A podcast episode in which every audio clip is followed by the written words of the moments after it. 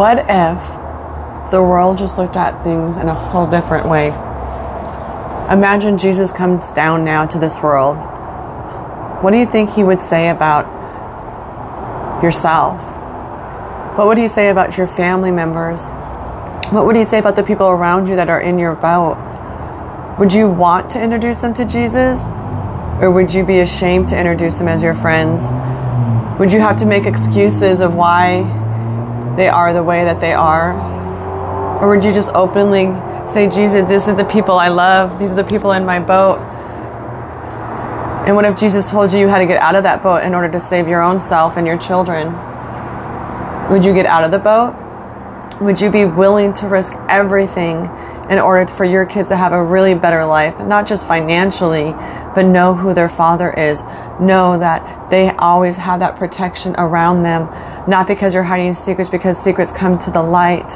And the greatest thing I'm going to share about my journey right now, and I'm going to share just little pieces of it every day whenever something pops into my mind, so you don't know who I am, what I look like. I could be your neighbor. I could be who knows.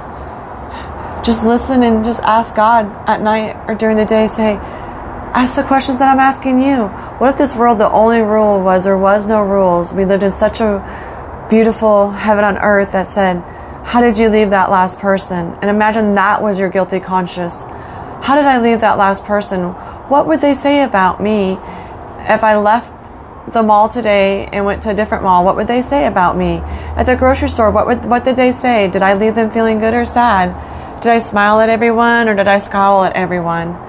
The world needs a change, but unfortunately the only way that you look at things is on the outside. And I was watching a show on T V on Netflix that talked about these women in real estate, black owned. And at first I was really excited till I heard about how they talked about men and what they wanted from these men.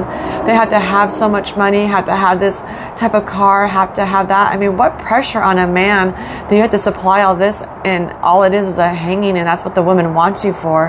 Because that's not what my father said that love is about. Love isn't about what's hanging on the hanger. Love is about what's inside of your soul, and you have to get deep into that. So, dear God, just please thank you for making this so easy for me. I don't want to show my face anymore. I just want to live a life that fulfills your purpose in life as heaven on earth and children. And I can't wait to just share with whatever knowledge that you have without being scared anymore. In Jesus' name, amen. Welcome to my first podcast.